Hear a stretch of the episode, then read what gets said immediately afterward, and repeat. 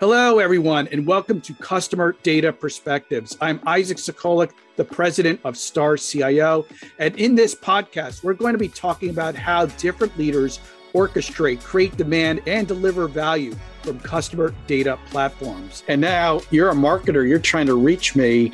You send something to the wrong email address, it's getting buried in a folder that I'm never going to see. If, if you're doing that to, you know, 15 different email accounts and the person knows that, you've removed that personal connection and that's really what we're trying to create with crm and, and with marketing automation is we're trying to make it feel like there's a human being who's connecting with another human being to try and make that human being's life better. You know, we have tons of data in healthcare whether it's first party or third party being able to have you know ai and machine learning determine kind of what patterns they're seeing um, I think is critical. Every one of those systems is very good at what it does, but what it was built for is not what a CDP is built for.